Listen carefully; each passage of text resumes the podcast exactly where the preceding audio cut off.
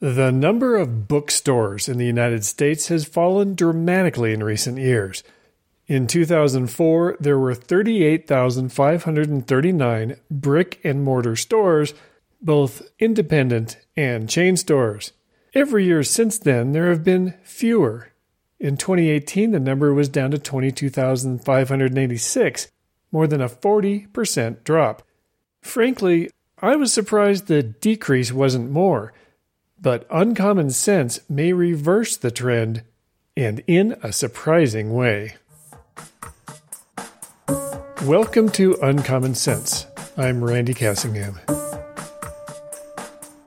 When such statistics about the U.S. book market are quoted, most point fingers at Amazon, and not without reason. Amazon originally started as an online bookstore, going online in July 1994, just a few weeks after This Is True. By early 2014, they sold 41% of all new books.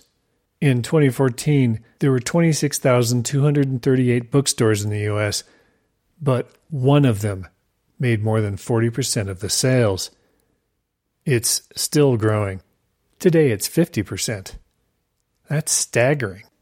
Unlike most bookstores, Amazon has systems in place that allow them to take an order for a book, print it instantly, and ship it overnight just like they had it in stock. That's an incredible advantage. In the face of that, Barnes & Noble, the biggest bookstore chain in the US, has been struggling, its sales declining year over year and their stock price following suit, losing 5 billion dollars in value over the last five years. In 1997, they had over a thousand stores. Only 627 Barnes & Noble stores are still open. A report I saw last year noted that their sales had dropped in 20 of the previous 23 quarters, and they were losing more than $5 million per month. Their share had dropped to just 8% of U.S. book sales. The situation was much the same in England. Waterstones, Britain's largest bookstore chain, was seeing a massive slump in sales. But wait, this podcast is called Uncommon Sense. Where is it in this case? In 2011, Waterstones hired a guy named James Daunt to turn things around. Within just four years, he took them from facing bankruptcy, if things kept sliding, back to profitability even as Amazon was ramping up book sales in the UK. Amazon now sells 40% of the books sold in Britain. But Waterstones?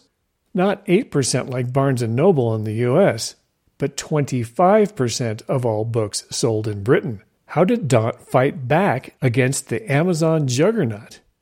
He paid attention to the details in the pursuit of one overriding goal serving the customers, the people who buy books. For a tiny example, the chain had hired a showroom designer to help Waterstone's 289 stores show their merchandise better. The designer specified that for ideal visibility, the bookshelves that show the front of the books should be tilted back by 4 degrees. But Daunt had also studied the issue and disagreed. He said they should tilt back by 3 degrees. Oh, come on, what possible difference could 1 degree make? This. The books held up fine to 3 degrees, Daunt said. And yes, they could be seen better when they're tilted back to 4 degrees, but 4 degrees is where the book's spines begin to bend, and he didn't want to damage the merchandise. People buying new books wanted those new books to be in new condition. Daunt said the designer prioritized presentation. I prioritized the condition of the book. These are my stores, so I went with 3 degrees. Of course, he has also made much bigger changes. He fought back against publishers who, for years, have paid bookstores to feature new titles so that shoppers see them at the front of the store. Bad idea, Daunt said. That's called co op. Publishers dictating what titles stores should carry and in what quantity by paying them. Daunt likened that to crack cocaine. Waterstones was being paid $38 million per year by publishers to feature specific books. You can't think straight on crack, he said. We were filling our stores with books that customers didn't want. Worse, when the promotion was over, the stores had to ship the unsold copies back to the publisher at great expense. Worse, bookstore employees were spending a lot of time boxing up books to ship them back. Industry wide under the system, bookstores ship 20 to 25% of the store's entire inventory back to publishers because the readers didn't want to buy them. That's the way it has been in bookstores for years. The one book that I sold to a major publisher, the True Stella Awards, was marketed that way. Penguin paid bookstores to put copies on end caps, one level of the pay to play model with bookstores. I just wish they had spent the money instead on marketing that actually worked. It's not surprising that Daunt didn't like that game, but unlike most booksellers that had become dependent on that drug, he pushed publishers to re engineer the process using uncommon sense. How? He proposed that instead of paying his stores to hawk certain titles, why not give them a higher discount on all books? But what's in it for the publishers? The percentage of unsold books being shipped back would drop dramatically, he promised, because his stores wouldn't have to accept books they knew their customers wouldn't buy, at least in the quantities the publishers forced them to stock. And he said, If you've got a better idea, let's have it. After months of negotiation, publishers accepted Daunt's idea. Sure enough, sales jumped dramatically because now stores could order books that customers did want and not spend so much time and effort shipping back books customers didn't want. And just as Daunt predicted, Waterstone's book returns dropped from more than 20% of their inventory to just 4%. As the company fine tunes their purchase decisions, even that number is still dropping. Meanwhile, Waterstones needed fewer employees packing up books for return, saving cash, and remaining employees who like their jobs a lot better now have more time to give attention to customers, boosting customer satisfaction. Sure enough, in just four years, Waterstones returned to profitability, earning $50 million on a half billion in sales. There is, of course, another piece to the puzzle what books to order. Daunt thought that each store's manager was more likely to know what books their customers wanted, and he is letting them decide what to order. What a concept! Customers see books recommended and know the recommendation is something meaningful, said David Shelley of the UK arm of book publisher Hachette. The book isn't there because of some kind of deal.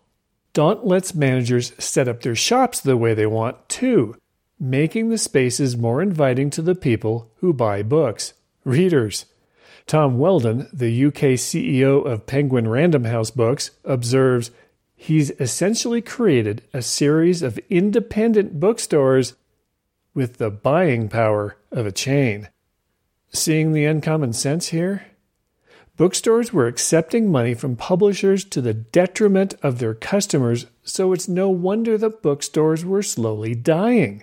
Rather than play by the publisher's rules or trying to compete head to head with Amazon online, Daunt instead moved Waterstones to play with a different playbook, making its bookstores an inviting place for book lovers. And it's working. So why can't Barnes and Noble do that? Daunt says that B&N stores are quote a bit ugly. There's piles of crap around the place. It all feels a bit unloved. The booksellers look a bit miserable. It's all a bit run down. Uh, the power of British understatement. The result, he said, is that for B&N, every year fewer people come in, or people come in less often. That has to turn around.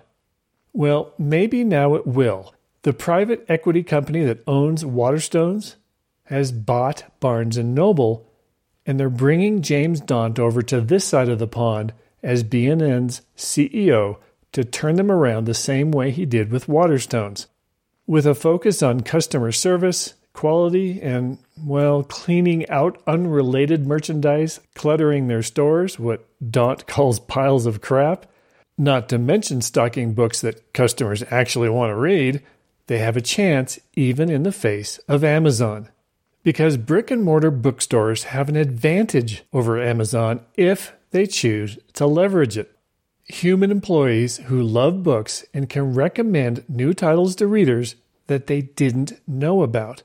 Not because of a cold algorithm based on what you've bought before, but personal recommendations by people who have actually read the books they recommend, just like bookstores did in the olden days. When a book is sold this way, Daunt says, it's better than the exact same book bought online. It just is, he said. You'll enjoy it more. You'll read it quicker. You chose it with your own eyes, your hands, your ears. Now it's all about anticipation. If you buy a book from Amazon, there's a little anticipation as you rip the tag off the envelope, but it's generally slightly flat and disappointing. Maybe, but hey, it's working for Waterstones, and maybe it will bring the magic back to B&N too. Amazon may have powerful algorithms, but Daunt is bringing uncommon sense back to the bookstore world, and not a moment too soon. Daunt, who is 55, has the time and the mandate to turn things around, and that's a very good thing. It's sad that it took uncommon sense for bookstores to realize that one, they can't compete on Amazon's playing field, so they need to emphasize what they can do that Amazon can't. Two, empowering their book loving employees to help book loving customers, duh. And three, wean themselves off the publisher's crack, co op money that was making them less customer centric. So, yeah, it's sad that it took uncommon sense for bookstores to realize all this, but it did. And Daunt has reset the rules so real bookstores can compete in Amazon's world and maybe take back some of that market share. The show page for this episode is thisistrue.com slash podcast 40, where you can also comment. Please do tell a thoughtful friend about uncommon sense. That helps spread more thinking to the world. I'm Randy Cassingham and I'll talk at you later.